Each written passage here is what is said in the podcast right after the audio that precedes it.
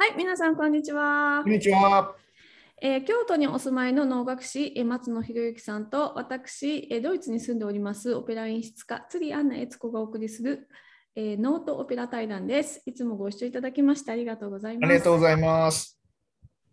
えっ、とね、最近ですね、私、あの日本語での YouTube の、まあ、このノノートオペラ対談も YouTube なんですけど、それ以外にあの演技の基本のレッスンビデオを今出してるっていうか、去年から出してるんですけど、日本語でまあ作ったものを去年、英語とドイツ語でも作ったんですよ。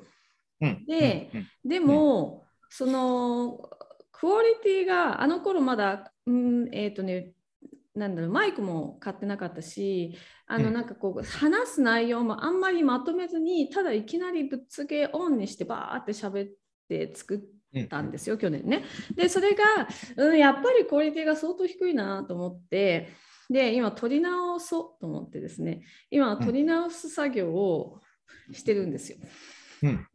それで、それでね、あまあまあ、その、どうせなら、ちゃんとしたいいクオリティで出そうと思ってですね、ちょっとこれはね、語学の勉強し直さなきゃいかんと思ってですね、最近ですね、なんと4人、そっちですか。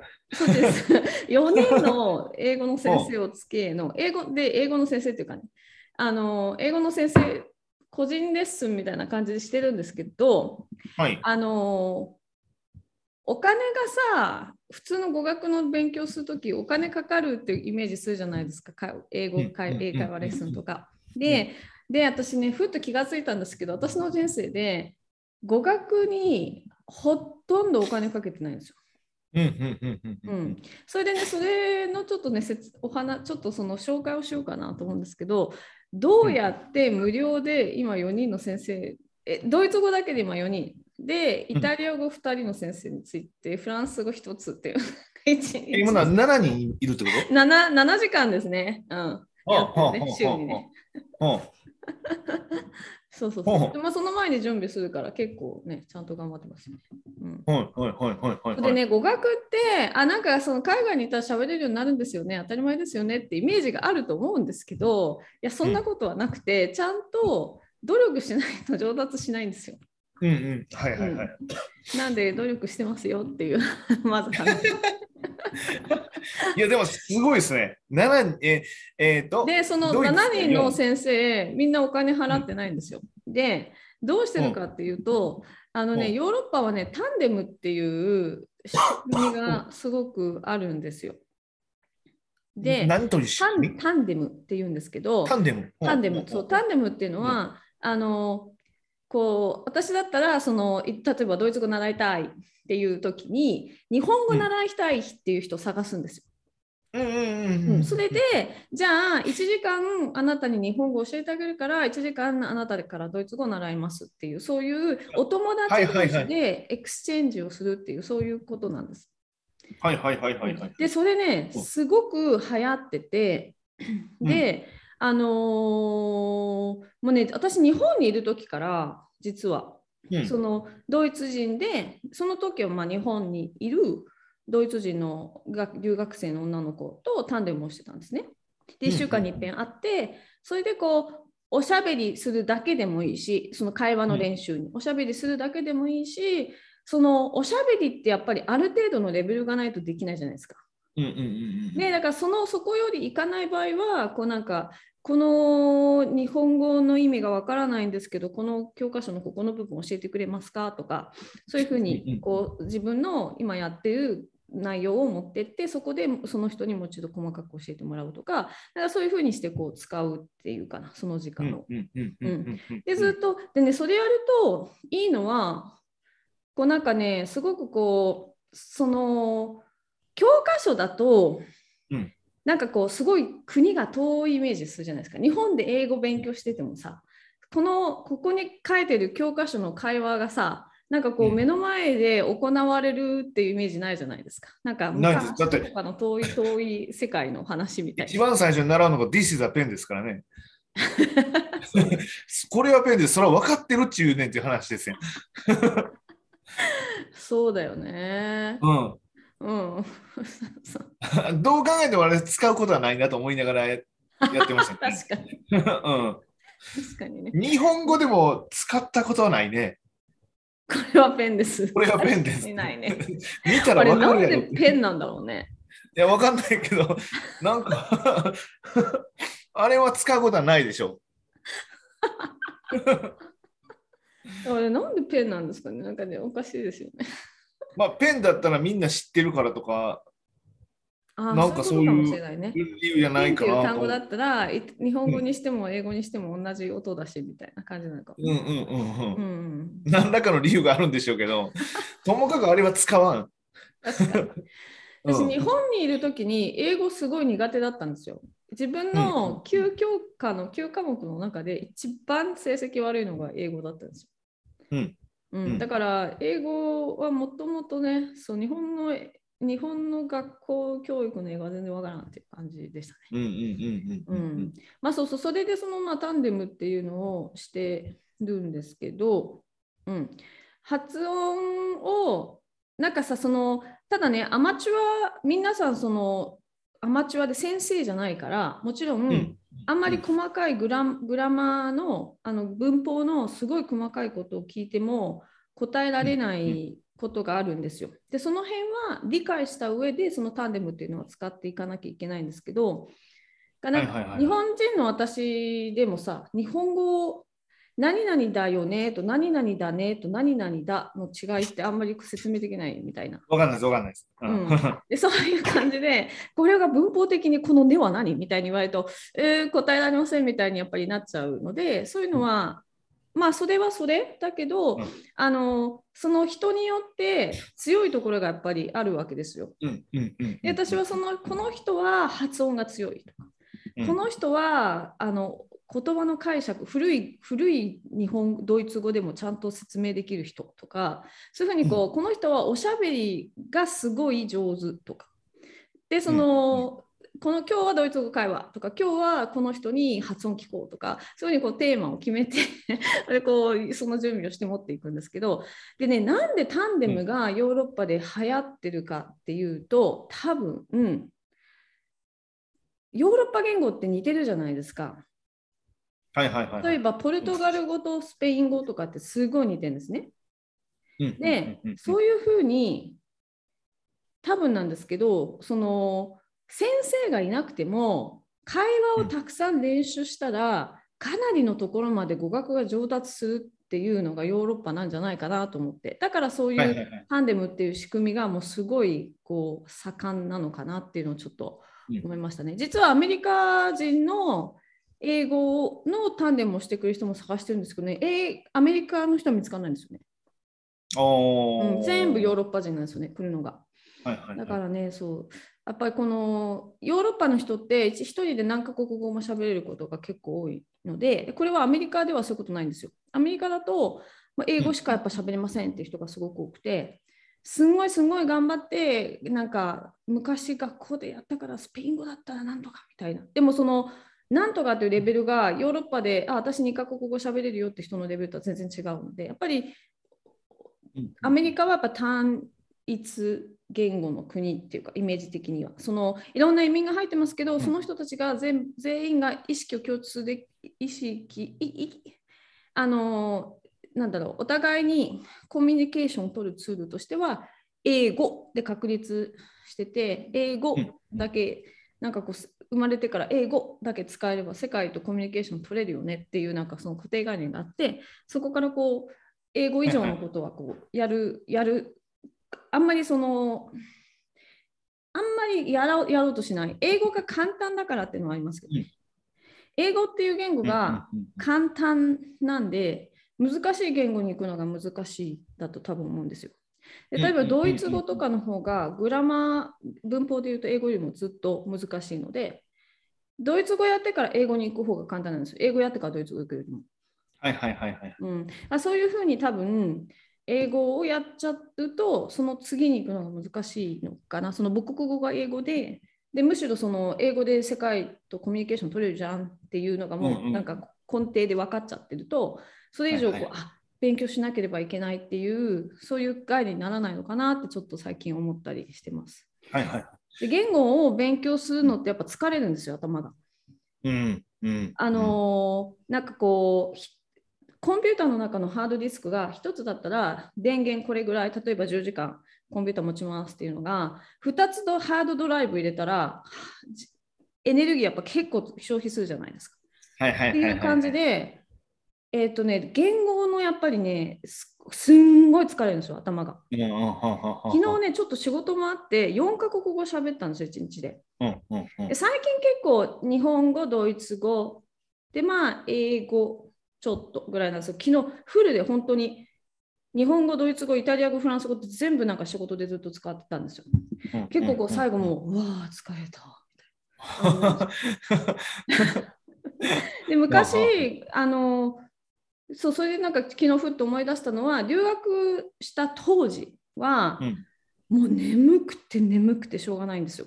うんうんうん。で、あれは多分脳の中でその新しいシナプスを作って新しい言言語回路をこう構築するためにものすごい脳みそがこう動いてたんじゃないかなって思うんですけど本当にね疲れるんですよ。新しい言語を入れる時って。だから。まあ、そのなんかあちょっと英語苦手だなとか語学テストだなっていうのはなんかすごい気持ちはわかるんですよ。だから相当人間の体に無理をさせる。無無理はしないんだけども筋トレっていう感じ。すっごい厳しい筋トレはいするよみたいな感じでやらされないとなんか筋トレ疲れるからちょっと筋肉痛なし嫌だなみたいな感じでこう もう疲れるしやめたっていうふうに多分なる人が多いんだけどその筋トレすっごい頑張るとおっしゃーみたいな逆上がりもできるようになったぜみたいななんか そういうふうなはいはいはいはいはいはい。が語学脳みそに対する言語かなと思ってなんかちょっと思いました。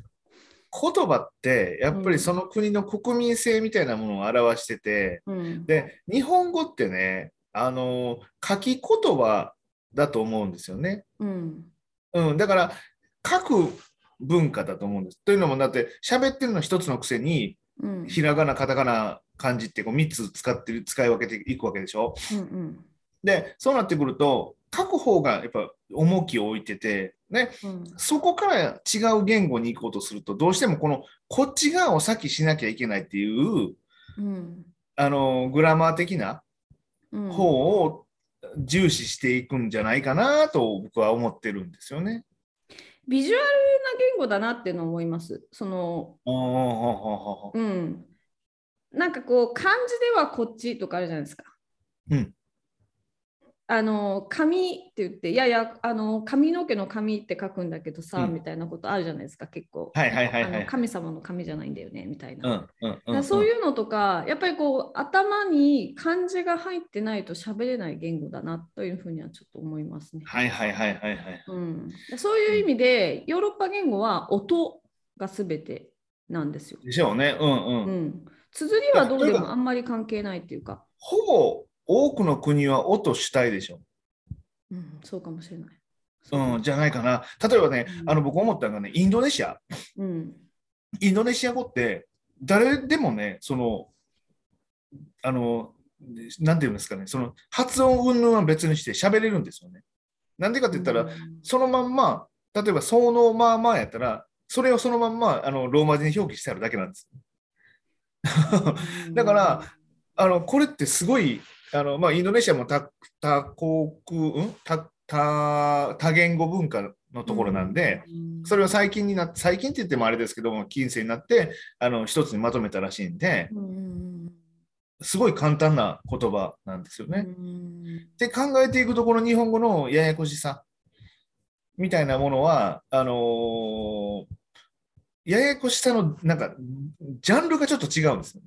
うんうん 同じジャンルの中にあるややこしさ、英語に対してドイツ語であったりとか、フランス語であったりとか、そういうややこしい、同じラインの中のややこしさじゃなくて、違うところで勝手になんか言ってる感じがするんで、そうそうそうそう。なんか日本人のちょっとこう物腰柔らかな感じ。だけどすっごい几帳面みたいなのはすごい日本語に出てるなって結構思うことがあって。例えばあのー文法すごい日本語って簡単なんですよ。基本的なところは。あの、う過去形一つしかないし、うん。未来形は合ってないようなもんだし、うんあの名詞に複数も単数も女子女同女性名詞、男性名詞とかもないし、うんうんうんうん。この間聞かれたんですよ、ドイツ語だったら、猫で、男の猫はカータ、女の猫はカッツェうん。って言うんですよ。うん。で、そのオツメスで全部動物にも名前があるんですよ。で、日本語の、えー、と男の猫は何て言うのって言われて、うんまあ言ってオス猫？みたいな。で でも、ね、猫で大丈夫とか言って、えー？っていうふうになるわけですよ。じゃあそれの複数形は？とかってなるわけ。いや、複数形ないから。で、えー？ってやっぱなるわけですよ。うんで、そういうふうにそのすごい柔軟で、だけど私たちイメージつくじゃないですか。はいはいはいはいはい。その複数で言ってんのか、単数で言ってんのかっていうのは、なんとなく想像つくじゃないですか、全部が。だからそんなに大事じゃないしね、みたいな。で、で、だけど、あの、すっごい細かい、それこそ何々ですよね。何々ですか。何々です。何々だ。とか。ねはい全部ニュアンスが違うじゃないですか。でここ、何々ですねの、ねがあるのと、何々だって全然違うじゃないですか。はいはいはい。で、そこのねは何みたいな。で、いや、ねには、ねには別に動詞でも単詞でも複数でも助詞あのふ副詞でも助形容詞でもないんだけどさ、みたいな。でも、このね雰囲気詞みたいなやつでしょがこのねがこの関係をすごく優しくするんだよ、みたいな。はいはいはいなんか、そういうの、すごいありますよね。なんか。うん、ありますあります。うん、でそこがすっごい几帳面なところとそのなんかニュアンスを取るみたいな。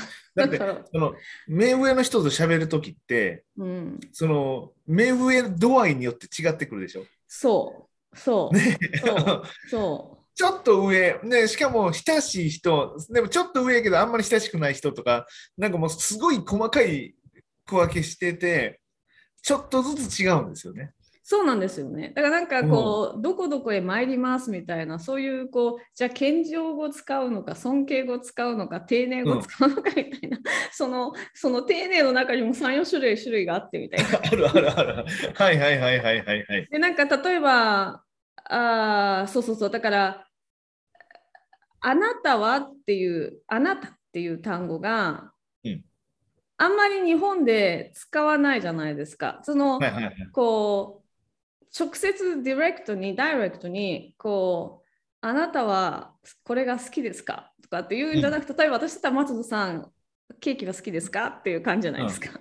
うん。で その そのなんかそのでなんで「You」っていう「あなた」っていう言葉を言っちゃいけない んだ。うーんっていうふうにやっぱりこうドイツドイツというか外人教えてると結構そういうことがあってあの、あなたっていう言葉に夫婦間だったら特別なその「マイハニー」っていう意味があはいるでし。でそういう意味もあってねとかあとそれと例えば怒られる時に「あんたね」って言ったら、うんそのあなたがすごいきこきついくなるじゃないですか。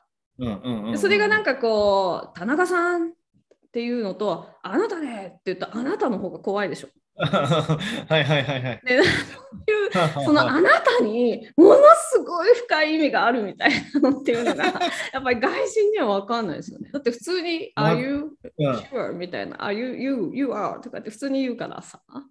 うんうんうんうんうん。その感覚は分かんないですよね。うん。うん。なんかまさにあれじゃないですか。あの人に指をさすなみたいな感覚じゃないです。そうそうそうそうそうそうそうそう。あともう一つね面白かったのが、ここの方はどちらですか？とかこの、こちらはどなたですか、で、どなたですか？とか、うん。で、この方はとか、あの方はっていう方うん。ありますよね。うんうんで、この方は、そこに人がいる場合には、この方はどちどなたですか？って言うけど、うんそのこの人が違うところにいたら、うん。あの人は誰だっけ？みたいな人になるじゃないですか。うんうんうん。で、なんでかここの目の前に例えばあ田中さんとか例えばねこの田中さんがいたとして3人で話してて、あすいませんこのこちらはどなたですかとかこの方あの方はどなたですかとかってね。で、うん。でも田中さんがもう全然違うところに次の日に立ったらあの人の名前なんだっけ？あ田中さんだよねみたいになるじゃないですか。うんうんうんうんうん。そのじゃあなんでここにいる時は型なのに その人がいなくなったら人になるんだみたいな。じゃあ目の前にいる人に人って言ったらやっぱ失礼でしょ？うんうん。この人誰？って目の前にいるのに言ったらちょっと人 ダメじゃないですか。でそれはじゃあ日本人は嘘をつくのかって言われてさその人がいないところでは何でもいいこと言うのかって。いやそういうわけでもないし人っていう漢字自身が people っていう意味があって型自身はどっちかその尊敬に当たるからねっていう。ででもじゃあそれが例えばこう人がそこにいないけどその目の前の人の例えば家族だったらうん。やっぱり型じゃないですか。うんうんうんうん。ね、でも、その人が別な人だったらあの人になるじゃないですか。その辺もこう難しいですね。どこが所有だからこう所有されてるからこの人と同じイメージなんだよとかそうこういうそうはいうのがそのイメージっていうのがすっごい強いなって思います日本って。確かに、あのだって距離感も実際の長さを言わなくても分かりますもんね。あの方とか、その方とか、なんかそうですね。この辺とか、ななんかその上につく言葉でそうそうそう。遠い遠いっぽいし、近いっぽいしっていう。んうんにそうそう、英語だと here と there しかないんですけど、日本語の場合は、うんうんここ、あそこ、あそこって3つありますからね。う うんん。それで、こうんのそこはね、そう、説明つかないんですよね。訳せない。うん。いやー、でも、やはり日本語はなかなか特殊なのは特殊なんでしょうね。うん。うん。そうだいつも話してる時にイメージ化してるんだろうなっていうのはすっごい感じますね。うん、うんだから、なんか、あの、ある程度、その、まあ、国の人になりきるというか、うん。うん、あの、なんか、えっと、英語とか、その、僕全然喋れないですけど、とりあえずなんか、身振り手振りを大きくすると、なんか英語っぽく聞こえたりとか、うん、なんかうん、うん。あのーそんなイメージなんですよね。うんうんうんうんううん。んうん、なんかそのその国の人になった感じで喋るとあこういう使い方をするねっていうのが分かるような気がするんですよね。うん。うん、なんか分からないですけどそういうイメージで僕はまあ基本的にに日本語だけの人なんでそんなに多言語は喋れないですけどでも、うん、イタリア語やらフランス語脳やら。のこの台本はほぼ違う言語だと思います。すいません。あ新しい言語です。うん。うん。なんか古代にだからあのあの歌い本を覚えたりとか歌ったりしてるから多分なんか違う言語も喋れるだろうっていう変な自信はあります。うん日本人ってもともと言語感覚がでも鋭いって言われているらしいです。なんでかっていうと、そのタメ語と普通の言葉と、まあ、謙譲語、尊敬語みたいなのが全然こう、もう単語とかが全然違っちゃうので、でやっぱりそれを使いこなせるっていうのはもう例えばイタリア語とスペイン語とフランス語がこう使いこなせるくらいの感覚に近いみたいですね。はいはいはい。か考えてみればそうですよね。だって全然言い方違いますもんね。そうそう、うん全然違いますからね。そうだからだからそういうのをくるくるっとこういつも変換しながら喋れているのでもともとはねその言語にあの疎いっていうよりは全く真逆で実はさすごい言語才能があるんじゃないかって言われてるみたいですね。うん、であのよく日本の社会のこと縦割り社会って言いませんか？うん、これってね日本語を喋ってる以上は絶対そうなると思うんですよ。そうなんだと思います私うも。ん、うん。ここまでこう割と細かい、ね、あの設定の敬語みたいなっていうのはあんまりないでしょ、うん。外国語は。だからうん。そうなってくると、やっぱりこのここのラインが僕らすごく強調されてきますよね、うん。日本語の場合は。うんうん、だと思います。うん、だその縦縦がいつもこう自分を下げるっていうこう自分を下げて相手を立てるってことをお互いにするじゃないですか。うんうんそれそういうのが非常にこう同じ縦割りでも非常に複雑ですよね。うん。そうで、それを常に頭の中で知らんてる間にこう分析しとるんですよね。そうなんですよね。そう。うんそう。うん。そうなんですよ。ドイツ語に、えー、と一応 G と Do って言われるその尊敬語と普通の言葉っていう2種類があるんですけども、ちょっとやっぱり日本と意味合いが違ってあのこう G を使ってる相手とは G その中例えば先生と生徒とかでも先生がこう尊敬を表現しない do を使って生徒が先生に対して尊敬をする G を使うんじゃなくてその G だったら G お互いにでその do 同士で話す人は do 同士っていうそういうふうなんうんうんグループ分けをするっていうイメージがあるみたいなんですよね。はいはいはいはい。だからそのそれも非常にね感覚やっぱりその同じ私たちって向こうが do って言ってきてもこっちは尊敬した言語を使った方がいいのかなと思って G を使ってこういう状態でも成り立つじゃないですか。むしろ日本ってこういうことが多いじゃないですか。だからそのそういうふうにしていいのかなと思ったら結構ねそれは逆に失礼っていうことになるみたい。うん、っていうのは何でかっていうとその尊敬っていうイコールあなたは自分と同じところにいるグループの人じゃないですよねっていう意識分けみたいなんですよ。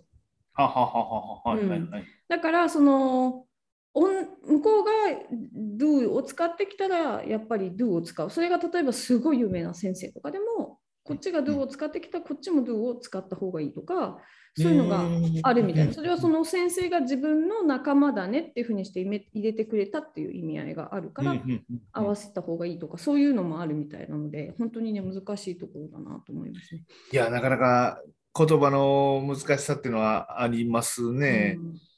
いや、今の聞いてて思ったのは、例えば初めて会う同い年の人うんうんが、なんとなく、あの、最初、なんとかですねとかっていうふうに、こう、デスマスでこう、話がいきません。でも割と慣れ慣れしい人やったらいきなりタメ口の人いるいるわけですよ。で日本語だったらそれでもこのこっちがデスマスでも通じるんでだけれども、そこの状態でもこうタメ口できたらタメ口でいかなあかんわけですよね。そうですそうですそうですそうなんですよ。そういうことですよね。うんうんうんうんううんんそう。なるほどね。面白いな。じゃあちょっと語学頑張って、あのマスターしてください。まあ、マスターっていうことは多分んないというか、なんかこう常に常にどこまでずっと死ぬまで勉強っていう感じじゃないかなと思いますね。あでもなんか、えちょっと使ってほしいのは、イタリア語とフランス語をこう、交互に使ってほしいなっていう感じです。僕のイメージですよ。勝手なイメージですけど、イタリア語って結構ガーンってこういくイメージなんですよね。ああ、でフランス語って丸いイメージなんですよ。そうそうそうそうそうそうそうそうそうそうそうそうそうそうそうそう。あれですよね、えっとイタリアだったらボンジョルノですよね。ボンジョールの、そで、う。で、フランス語だったらボンジュール？なるわけですよね。うん、そのなんか、あのーこ違いでこう喋ってほしいなって思います。うん、何のは何を話したらいいだろう。あー何をそうのジャポネーゼとかっていうとイタリア語で、うん、あジュスイジャポネーゼみたいな フランス語。それが、え、それはフランス語？フランス語。はいはいはいはい。で、やっぱり、ね、フランス語の時はね、フランス人になりきらないと。フランス語の時は多分こう、金髪の、あの、なんか、カツラがなんかかぶってとか。なんかそういう、あー勝手なイメージで申し訳ないですが。はい。はい、ありがとうございます。はい、ありがとうございます。ではまたの機会にお話ししましょう。失礼します失礼。します。